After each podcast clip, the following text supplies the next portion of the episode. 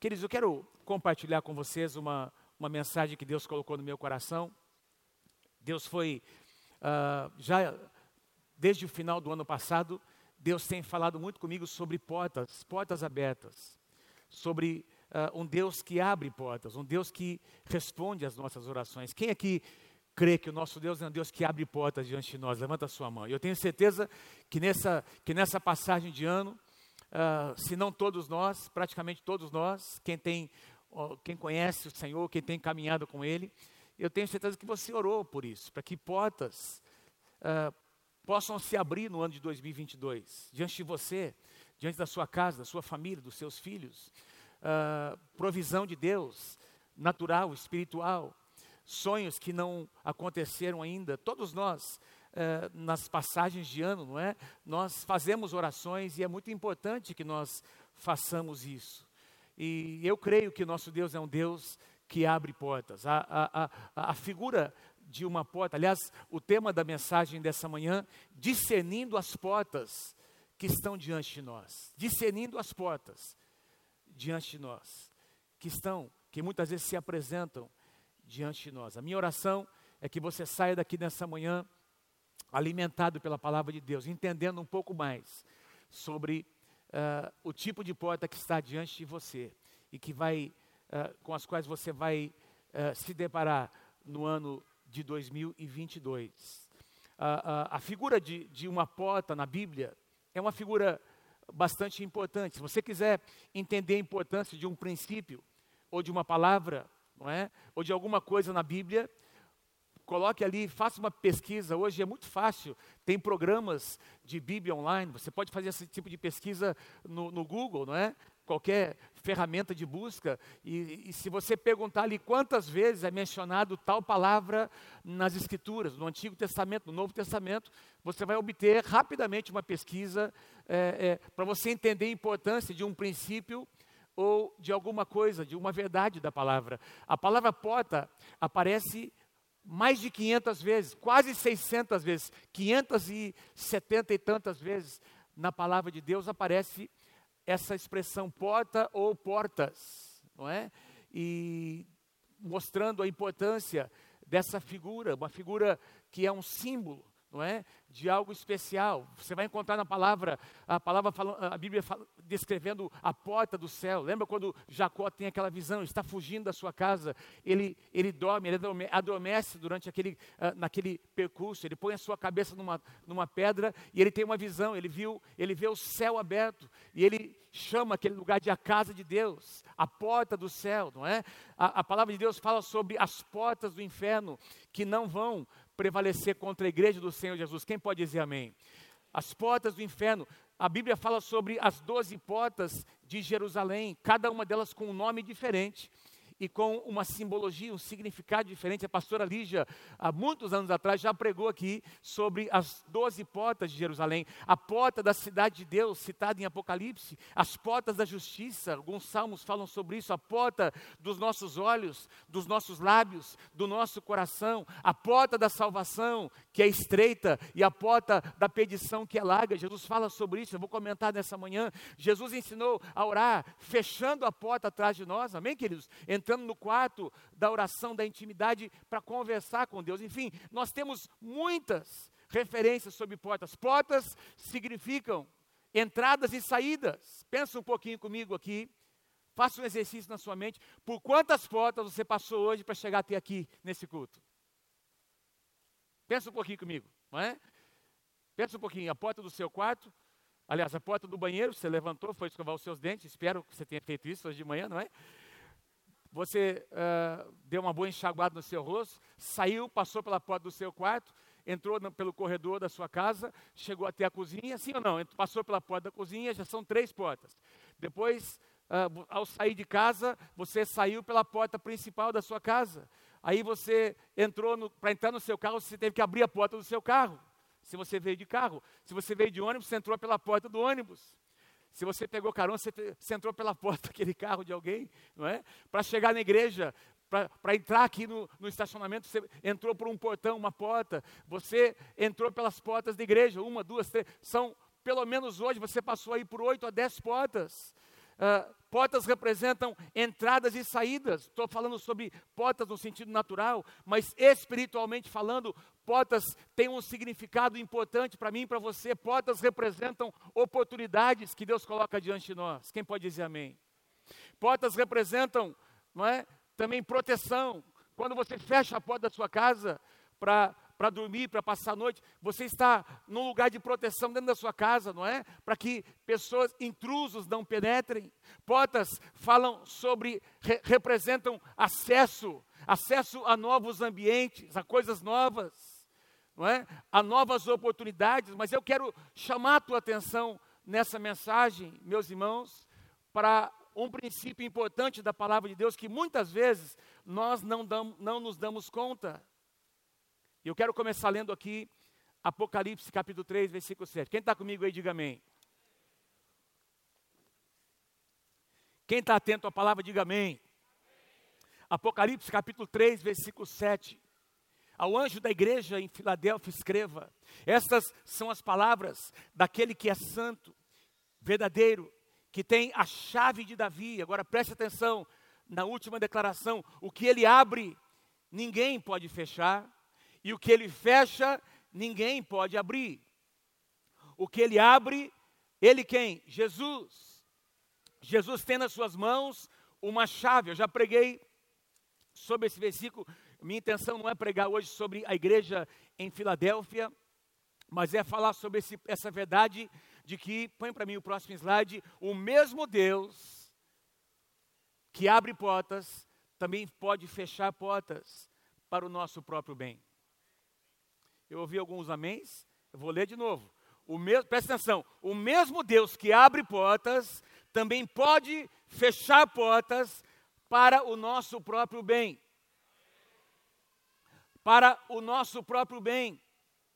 E, irmãos, eu, Deus me levou a pensar nesses dias sobre, porque nós falamos muito sobre portas abertas, esperamos portas que se abram, mas esse versículo nos mostra que nós servimos a um Deus que muitas vezes fecha a porta diante de nós para o nosso próprio bem e nós às vezes não entendemos, porque uh, muitos de nós, e eu já experimentei, já vivi isso, eu falo por experiência própria, muita, quantas vezes eu questionei uma porta que estava fechada diante, diante de mim, não é? Diante de nós, da nossa casa, que nós não entendemos, nós oramos, não é? A resposta aparentemente não chegou, não veio como eu queria, como nós desejávamos, mas depois de algumas semanas, meses, depois de alguns anos, tudo fez sentido.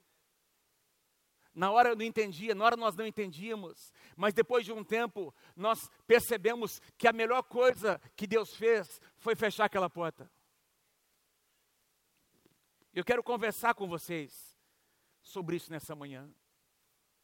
E a minha oração é que Deus traga discernimento ao seu coração. Porque eu creio que nesse ano muitas portas vão se abrir diante de você. Quem pode dizer amém? Mas eu estou aqui para dizer que algumas portas Deus vai fechar diante de você para o seu próprio bem. Eu estou aqui para dizer a você que Deus, quem sabe, já não tem respondido algumas orações e tem tentado chamar a tua atenção e a minha atenção sobre algumas situações que nós não estamos percebendo, representam portas que Deus não deseja abrir para você, não seria bom para você, para sua casa, para o seu ministério, para sua família. Hebreus capítulo 5, versos 13 e 14. Hebreus capítulo 5, versos 13 e 14. O escritor dos Hebreus declara: Ora, todo aquele que se alimenta de leite é inexperiente na palavra da justiça. Presta atenção na, na analogia que o escritor aos Hebreus faz sobre pessoas maduras, pessoas imaturas, inexperientes.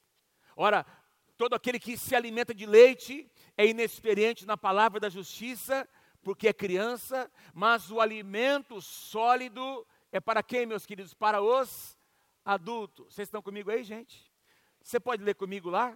Mas, vamos lá juntos, vamos lá. Mas o alimento sólido, bem forte, é para os adultos, para aqueles que pela prática têm suas faculdades exercitadas para discernir não somente o bem, mas também o mal. faculdades exercitadas. Uma pessoa que cresceu, é, é muito comum as crianças serem alimentadas com leite, os nossos netos, não é? Uh, de sexta para sábado, o, o Judá dormiu lá em casa com a gente. Nosso netinho, filho do André e da Isa.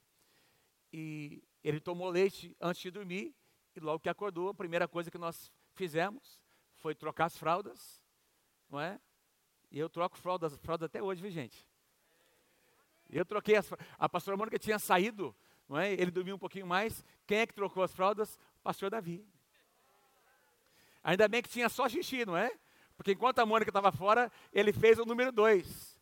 Ele acabou de fazer, a pastora Mônica chegou, eu falei, bem, agora é com você. Mas ele tomou leite antes de dormir e logo que acordou, a primeira coisa que, que o Judá, que, nós que eu dei para o Judá foi uma mamadeira que a pastora Mônica tinha preparado. O leite é natural, é normal para uma criança de um ano e meio, dois anos, três anos, mas à medida que essa criança cresce, imagina uma irmã de 30 anos, 40 anos, tomando uma madeira antes de dormir. Tem que levar umas borrachadas um cara desse.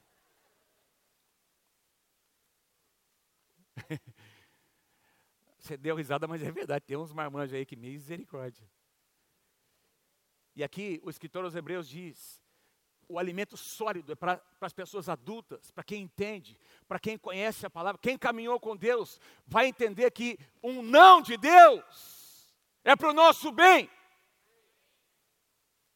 Ao invés de ficar lutando, não é como uma criança birrenta, que não entende, eu vou comentar um pouco sobre isso, não é?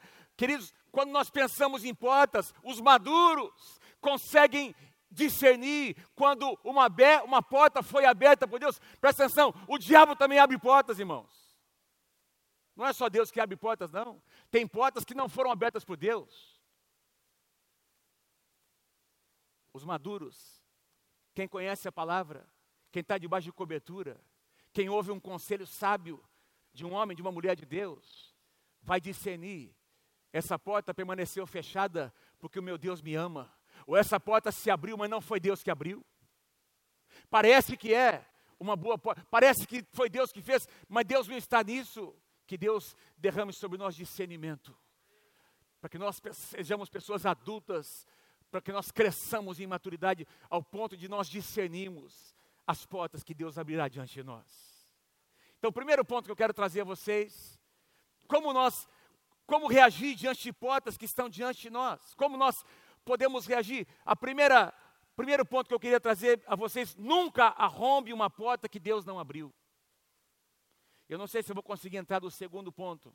Talvez eu vou ter que deixar para o próximo domingo. Mas o primeiro, primeiro ponto que eu queria trazer a vocês: nunca arrombe uma porta que Deus não abriu. Eu queria que você dissesse isso para quem está do seu lado direito, esquerdo, atrás, na frente. Nunca arrombe uma porta que Deus não abriu.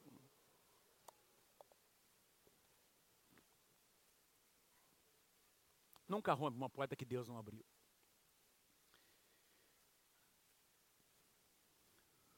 Uma porta nunca é construída para ser arrombada.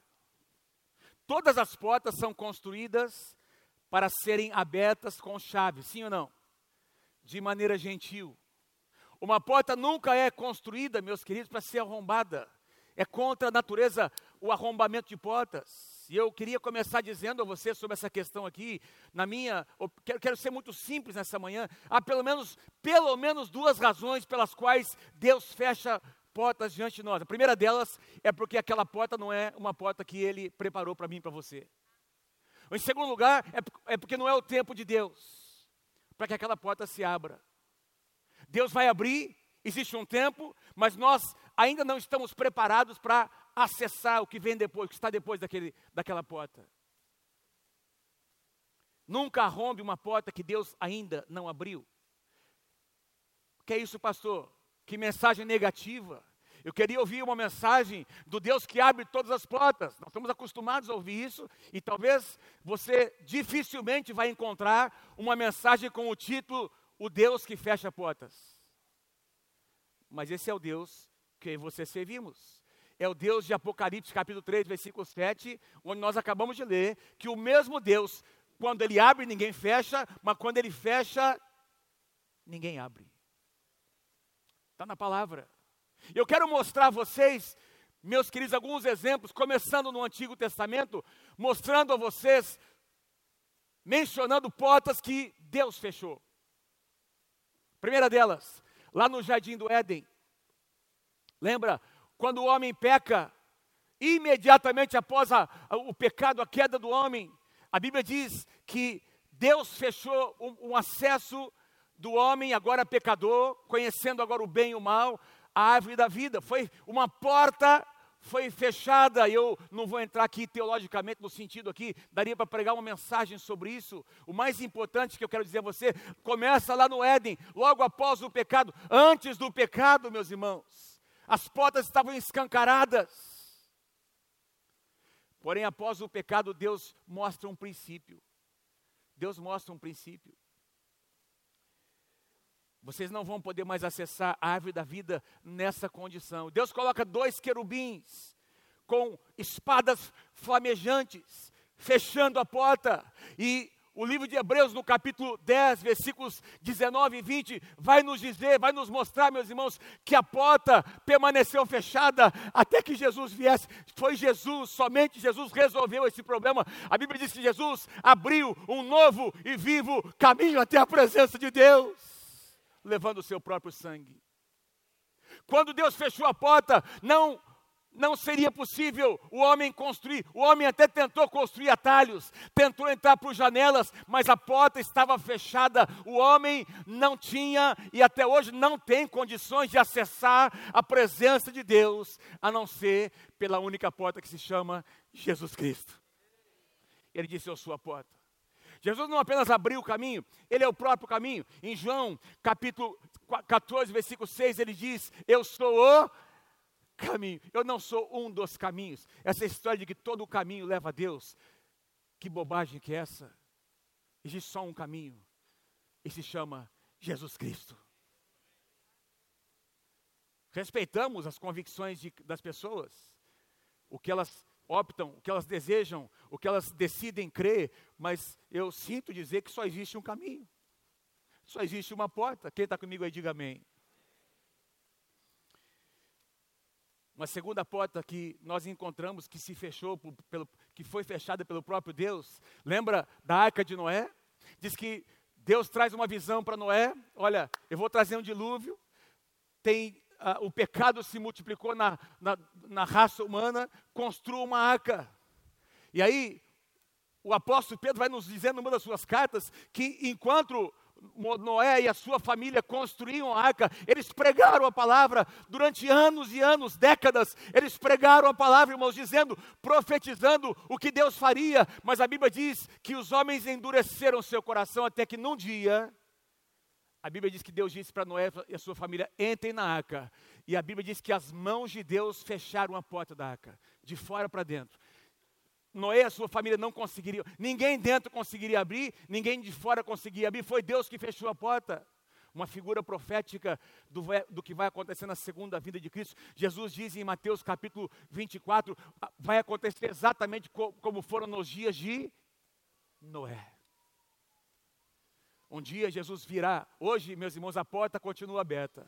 Quem pode, quem pode, quem pode dar glória a Deus essa manhã? Hoje a porta continua aberta. Nós estamos no tempo da graça. Jesus está intercedendo. O Espírito Santo foi enviado para convencer o homem do pecado, da justiça e do juízo. Mas a minha Bíblia e a sua dizem que um dia essa porta será fechada quando Jesus Cristo voltar. Eu vou mostrar a vocês daqui a pouco. Deus fechou a porta. A porta da terra prometida foi fechada pelas mãos de Deus para o grande profeta do Senhor, o grande líder libertador chamado Moisés. Imagina, se não era o sonho de Moisés, pelo menos entrar na terra, pelo menos pisar na terra que estava depois do Jordão, irmãos. Mas por um equívoco, por uma desobediência desse grande homem de Deus. Grandes homens de Deus erram. Sim, erram. Moisés errou. Deus disse: Olha, a rocha já foi ferida uma vez. Quando o povo de Israel sai do Egito, Deus manda Moisés ferir a rocha, a rocha foi ferida e a água fluiu da rocha. Amém, queridos? E no meu entendimento, de alguma forma, porque o, o, o apóstolo Paulo vai nos dizer numa das suas cartas que onde quer que Israel estava, a fluía água de uma rocha e essa rocha era o Senhor Jesus Cristo. Na, na minha cabeça, no meu entendimento, onde quer que Israel amava acampamento, de alguma forma Deus fazia fluir água de uma rocha. A rocha foi, foi ferida uma só vez. No final da peregrinação, Deus disse para Moisés: Não fira a rocha, apenas declare, profetize a rocha e vai brotar água da rocha. Mas ele estava tão irritado com o povo, irmãos, que ele feriu a rocha mais uma vez. E aí Deus disse para Moisés: Porque você me desobedeceu, você não vai entrar na terra, eu fecho a porta da terra prometida será fechada para você. E tem um sentido profético que Jesus foi ferido uma só vez, e de uma vez por todas. A rocha que é Jesus foi ferida uma só vez, e trouxe salvação para toda a humanidade. Quem pode dizer amém? A rocha não será ferida uma segunda vez. Jesus foi ferido, morreu, mas ressuscitou ao terceiro dia, está sentado à destra de Deus. Mas para Moisés, a experiência de pisar na terra foi negada. Deus fechou aquela porta porque houve uma atitude no seu coração e ele resistiu a Deus. Ele resistiu a uma determinação do próprio Deus. Fala para alguém pertinho de você, meu irmão, minha irmã, não podemos resistir a Deus. Fala, não, nós não podemos resistir a Deus. Diga assim, não vale a pena. Tem gente que não falou. É para você falar para alguém, meus irmãos, meu irmão, minha irmã, não vale a pena resistir a Deus. Não vale a pena. Não vou nem pedir para levantar a mão se alguém aqui já resistiu a Deus, pelo menos uma vez.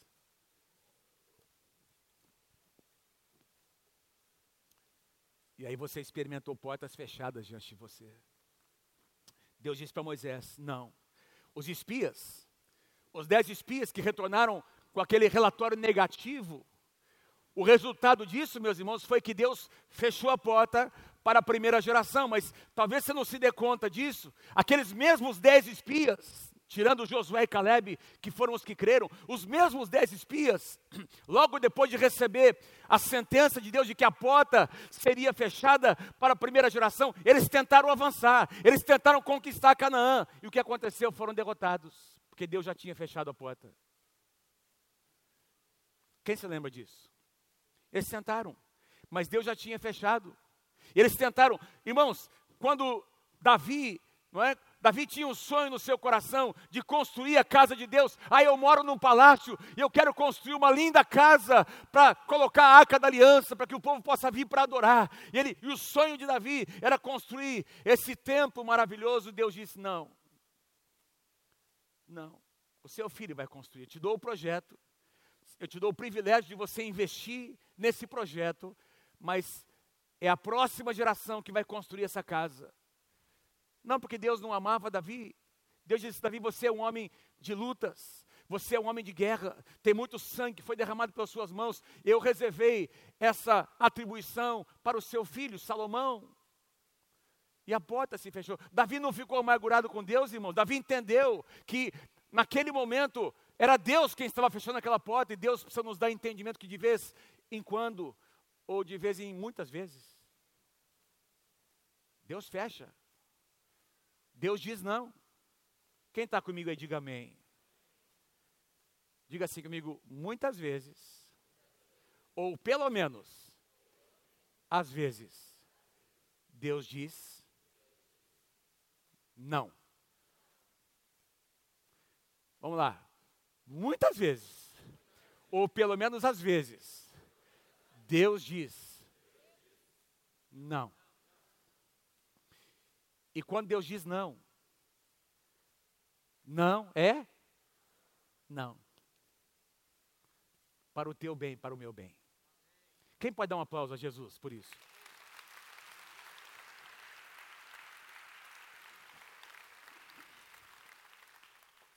Vamos para o Novo Testamento. Eu poderia citar outros exemplos. No Novo Testamento, apesar de ser uh, o Evangelho ser a revelação de um Deus extremamente amoroso, misericordioso, estamos falando sobre o tempo da graça. Jesus vem para salvar toda a humanidade. Meus irmãos, a palavra, a pregação do Evangelho, meus irmãos, está lá no Novo Testamento. Faça uma pesquisa ah, com, essa, com esse título. Quem são aqueles que não herdarão o reino dos céus? Você vai encontrar no Novo Testamento uma lista, não é muito pequena, não, de pessoas para quem Deus um dia fechará as portas. Depende da escolha de cada um. Pessoas que rejeitaram a palavra. Eu quero ler com você Lucas, presta atenção, Lucas capítulo 13. Parece algo assim duro demais, mas não, não, não se fala muito sobre isso, irmãos. Não se fala muito, não se prega muito hoje sobre inferno e céu. O que se prega muito hoje é um Deus que faz tudo.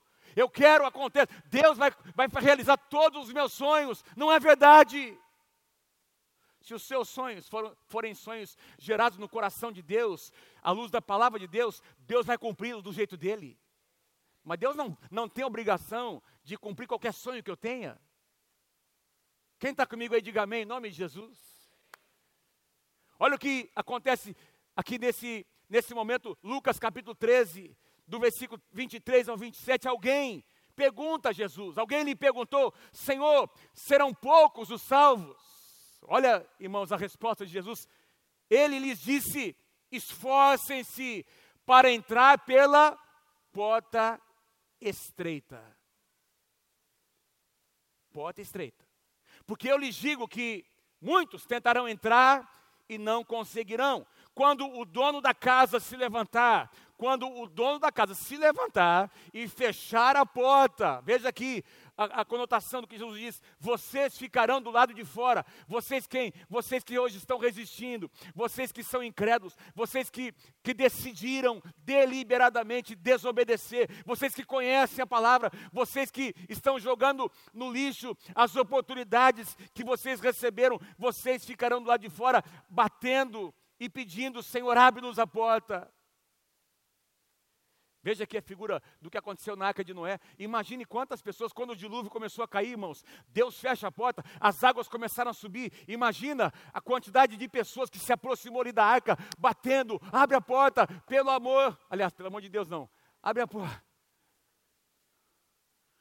Desesperadas. Ele, porém, responderá: Eu não os conheço, nem sei de onde vocês são vocês. Então vocês dirão, mas nós comemos e bebemos contigo e, e ensinaste em nossas ruas. Mas ele responderá, não os conheço, nem sei de onde vocês, de onde são vocês. Afastem-se de mim, todos vocês que praticam o mal. Aqui a prática do mal é a prática deliberada, a opção de viver longe, de conhecer a verdade e viver na mentira. Quem está comigo, diga amém. Muitas vezes, irmãos, Jesus disse um não muito claro para os seus discípulos, para as multidões. Muito claro. Irmãos, se você pensar quantas vezes os discípulos fizeram perguntas ridículas para Jesus, perguntando por quê, por quê, por quê. E Jesus muitas vezes disse sim para algumas e não para outras. Jesus foi muito claro com eles, sem rodeio, sim ou não? Porque ele amava os seus discípulos. Ele amava os seus discípulos. Tem outro exemplo que eu amo, não é? Que está no Novo Testamento também. Paulo está evangelizando, indo para as nações, está com, uh, nas suas viagens missionárias com Silas, com Timóteo, com outros discípulos. E certa ocasião, a Bíblia diz, em Atos capítulo 16, que ele queria ir para a Ásia, pregar a palavra na Ásia. Agora, Jesus havia dado, entregue aos discípulos a grande comissão: saiam pelo mundo, saiam pelas nações, preguem, batizem, ganhem as nações, discipulem em todas as nações. E o desejo do coração de Paulo era um desejo genuíno, meus queridos, e ele desejava ir para a Ásia, porém, no meio do caminho, ele tem um sonho de um homem da Macedônia dizendo: Olha, vem aqui estar conosco, por favor, nós precisamos. Ele tem um sonho, e quando ele acorda, o Espírito Santo diz a Paulo: Não é para ir para a Ásia, vai primeiro para a Europa. E Paulo, em obediência à palavra, ele muda o seu trajeto, o seu desejo era genuíno, mas a porta para pregar o evangelho na Ásia se fechou. Deus abriu a porta para pregar primeiro na Europa e depois na Ásia. Não era o tempo de Deus ainda. Aquela porta para a Ásia se abriria num outro momento. Quantos entendem o que Deus está dizendo? Deus disse não para Paulo. Teve uma outra ocasião em que o próprio Paulo diz, em 2 Coríntios capítulo 10, olha, eu tenho orado para o meu Deus, tem um espinho na minha carne, que não é removido. E os teólogos, os, os comentaristas discutem sobre o que seria esse espinho na carne talvez uma enfermidade, talvez algo que produzia uma profunda dor no apóstolo Paulo. Ele diz: Olha, por causa, para que eu não me ensoberbecesse, para que eu não me tornasse um homem orgulhoso, Deus manteve aquele espinho na carne. E, apesar de eu orar, de eu interceder, Deus disse não. E aí Paulo completa dizendo: Quando eu perguntei para Deus por quê, Deus me respondeu: A minha graça te basta porque o meu poder se aperfeiçoa na sua fraqueza. Quando você, Paulo, é fraco, eu sou forte. Quando você se torna frágil, eu recebo toda a honra e toda a glória. Quem pode dizer amém? Deus disse não para Paulo, que é um dos maiores homens de Deus que já existiu na face da terra. Queridos, presta atenção no que eu vou dizer. Deus disse não para o próprio Jesus. Que é isso, pastor? Num certo sentido, Deus fechou uma porta diante de Jesus. Lembra no Getsemane, no nós temos Jesus de joelhos, nós temos Jesus agonizando ao ponto de transpirar gotas de sangue. Imagina a agonia, imagine, meus irmãos, a angústia de Jesus. E naquele lugar, Jesus faz uma oração: Meu Pai, meu Pai, Abba, Pai, se possível, afasta de mim esse cálice, por favor, se for, se tiver alguma possibilidade, não permita que eu passe por isso. Qual foi a resposta de Deus? O silêncio. Às vezes o silêncio é mais difícil do que ouvir um não, irmãos. Sim ou não? Deus não responde, mas a resposta de Deus foi um não. A resposta de Deus, irmãos, o cálice não foi afastado, o pedido de Jesus foi negado sim ou não? Foi negado, claro que foi. Era um pedido como, como homem, ele estava pedindo, sentindo por aquilo que ele passaria, o sofrimento que ele passaria. Ao ponto, irmãos, dele dizer na cruz do Calvário: Pai, meu Pai, por que você me abandonou? Tamanho era o peso do pecado. O pecado de toda a humanidade, presta atenção no que eu vou dizer a você, fez com que Jesus tivesse essa sensação, porque a natureza de Deus, a santidade de Deus não pode conviver com o pecado do homem. Naquele momento houve uma separação, irmãos, porque Jesus assumiu sobre ele o meu pecado e o seu pecado. Qual é a verdade aqui implícita? Jesus recebeu um não para que eu e você recebêssemos um sim de Deus.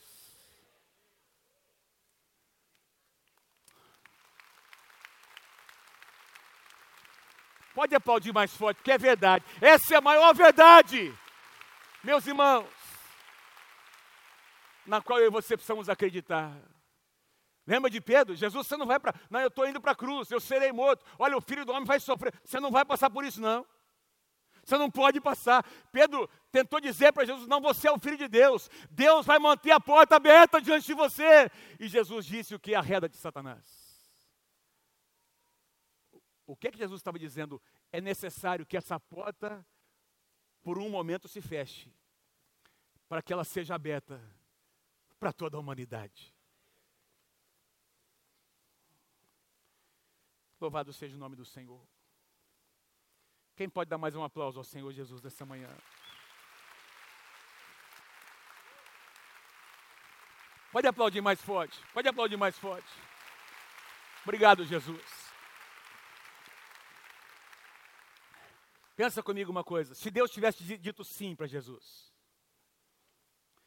se Deus tivesse assim no seu coração, ficado assim emocionado, comovido, e se Deus tivesse aberto aquela porta, respondido a oração de Jesus, fazendo com que ele não fosse para a cruz, eu escrevi aqui: nenhuma morte na cruz, nenhum sangue derramado, nenhum perdão de pecados, nenhuma ressurreição, nenhum derramamento do Espírito Santo, nenhuma igreja, nós não estaríamos aqui.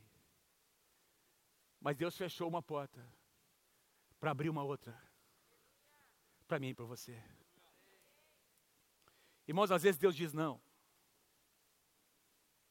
Jesus, ao ensinar os seus discípulos a orar, irmãos, João, aliás, Mateus capítulo 7, versículo 7, o que, é que ele disse? Olha, pedi e dar-se-vos-á, buscai e achareis, batei e abri-se-vos-á. E eu, eu entendo aqui, irmãos, que existe um primeiro aspecto da, de, de, de nós sermos intensos, de nós sermos insistentes na oração no bom sentido, mas tem um segundo aspecto aqui que nós não podemos desprezar. Amados, eu e você nunca vamos conseguir torcer o braço de Deus.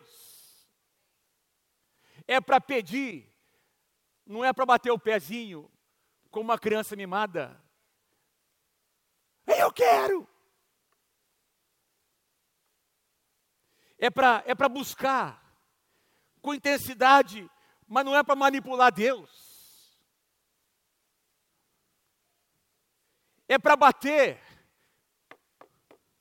e esperar que a porta se abra. Deus, Jesus nunca disse para nós arrombarmos a porta batei e abre aqui um no momento certo, no tempo de Deus. Depois de algumas coisas serem trabalhadas no nosso coração, a porta será aberta.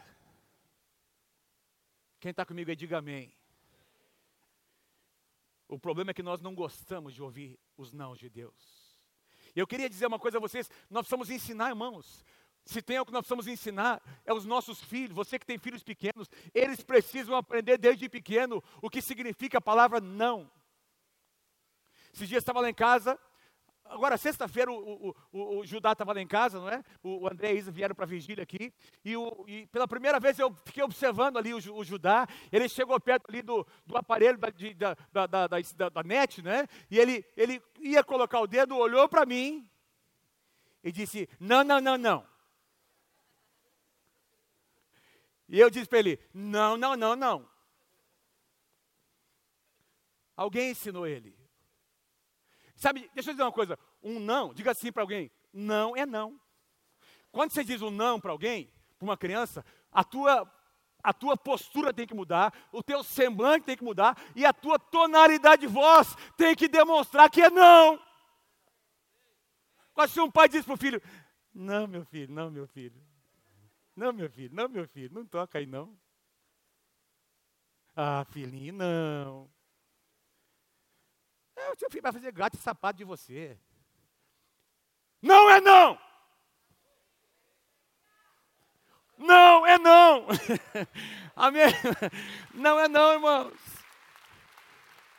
Está mais do que provado que a, a, a, projeção que nós fazemos, a primeira projeção que nós fazemos para Deus, é a imagem que nós tivemos do nosso Pai natural. E se nós aprendemos com o nosso Pai o que significa um não e um sim, pode, não pode, nós transferiremos isso para o nosso Deus, que muitas vezes para o nosso bem dirá não. Não. Eu posso dizer para você uma coisa, irmãos. Eu me lembro de algumas situações que Deus, de Deus colocar literalmente o dedo na nossa testa para dizer não. Não. Para de orar por isso. Para de esperar. A minha palavra para vocês é não. Quantos entendem o que eu estou dizendo? Esse é o Deus que nós servimos. Às vezes ele dirá não para nós.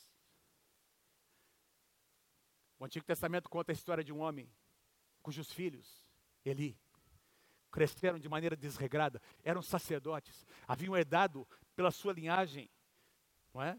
Essa graça de poderem oficiar como sacerdotes. E a Bíblia diz que quando as pessoas traziam, meus irmãos, a, a carne gorda, que na lei do Antigo Testamento deveria ser oferecida para Deus, a picanha, gordurosa, pertencia a Deus. Deus diz: Eu quero testar o coração de vocês. Coloca ali no altar a carne mais saborosa. E depois eu vou deixar uma parte para vocês. Os sacerdotes ficavam com uma parte. Ao invés disso, eles tiravam a carne gorda, separavam para eles. Irmão. A Bíblia diz que eles fizeram a nação de Israel pecar vez após vez.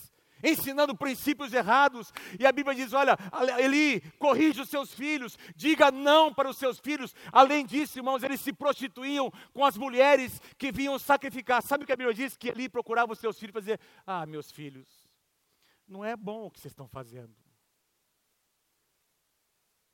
Parece um marica. Não é bom fazer assim. Desculpa a expressão, irmãos. Deus repreendeu Eli. Deus diz, olha ali, eu já te falei várias vezes, para você ensinar os seus filhos o que é que significa um não. Você não fez isso, então agora quem recebe um não de mim é você. E Deus entrega a Eli uma sentença, Deus fecha a porta do ministério para Eli e para toda a sua descendência, porque Eli não ensinou os seus filhos o significado da palavra não. Quem está comigo aí, diga amém. Que Deus te dê sabedoria. Irmãos, às vezes Deus vai dizer para você: não toque nisso. Os músicos podem vir aqui para eu me sentir pressionado para terminar a mensagem, por favor? Paulinho. Quem vai me dar alguns minutinhos aí, rapidinho, para eu terminar essa, essa primeira parte? Deixa eu dar alguns exemplos. Deus às vezes vai dizer: não, não toque nisso desde o jardim do Éden, aliás, desde antes do pecado, desde antes da queda, Deus disse: Olha, Adão e Eva, comam, participem de todo o jardim, mas dessa árvore aqui, nessa árvore, nesse fruto, vocês não tocam, irmãos. Deus, eu creio que vai abençoar você. Quem pode dizer, quem, quem pode dizer amém aqui? Deus vai prosperar, Deus vai te levantar, Deus vai te projetar, Deus vai te dar honra, mas sempre haverá coisas que você nunca poderá tocar. Haverá lugares que você não deverá penetrar naqueles lugares, haverá conversas com pessoas que você nunca deverá ter. Um adultério começa com uma conversa fiada no WhatsApp, um elogio feito na hora errada para a pessoa errada. Quantos entendem o que eu estou dizendo?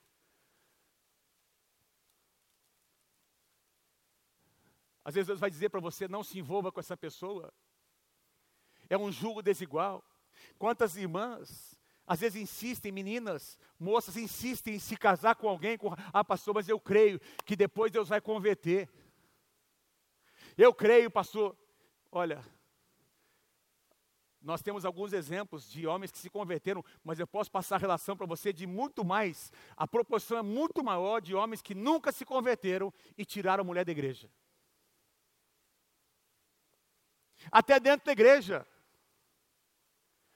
o propósito, às vezes a visão é diferente, não vai dar certo. Tem lá um rapaz, uma moça que deseja se envolver na casa de Deus, do ministério. Veja, se aquele menino, aquela moça com quem você quer namorar, te aproxima mais de Deus, da casa de Deus, opa, já é um ponto positivo. Mas se existe uma competição,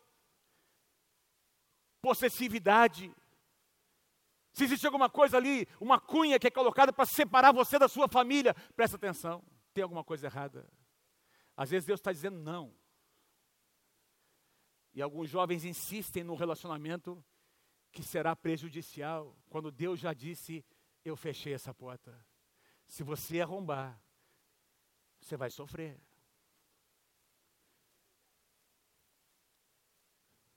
Homens casados, quantas vezes já ouvi? E de até algumas irmãs.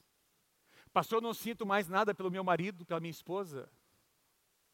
Eu comecei, na verdade, a, a, me envolver com uma outra pessoa, pastor, porque, olha, pastor, sinceramente, eu não creio que Deus queira a minha infelicidade. Deus conhece o meu coração. Eu fiz tudo o que eu podia, pastor, mas eu não sinto mais nada. Eu não amo. Não, pera um pouquinho. Se você ama, você vai honrar o compromisso que você fez. Se você ama, você vai orar pela sua casa, porque Deus tem poder para restaurar o teu casamento. Existem as exceções bíblicas para uma separação conjugal, e são muito restritas. Mas hoje o que nós estamos vendo dentro da igreja, as pessoas se casando, descasando, e pedindo a benção de Deus. Quantas vezes nós aconselhamos aqui um casal a não separar, não faz isso. Deus vai restaurar a tua casa. Olha, não tem traição. A tua esposa não traiu você. Ela pode. Eu não quero, não sinto mais. Aí vai numa outra igreja, num outro pastor que não conhece a história, que põe, impõe as mãos, abençoa, libera, E o resultado é o que a gente está vendo por aí. Deus dizendo não, Deus fechando aquela porta e as pessoas arrombando as portas, ferindo o coração de Deus. Aleluia. Às vezes Deus vai dizer não para mim e para você.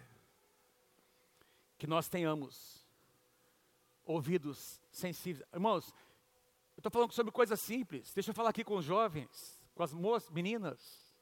Às vezes Deus vai dizer para você: não, não use essa roupa. Ah, que isso, pastor? Que isso, pastor?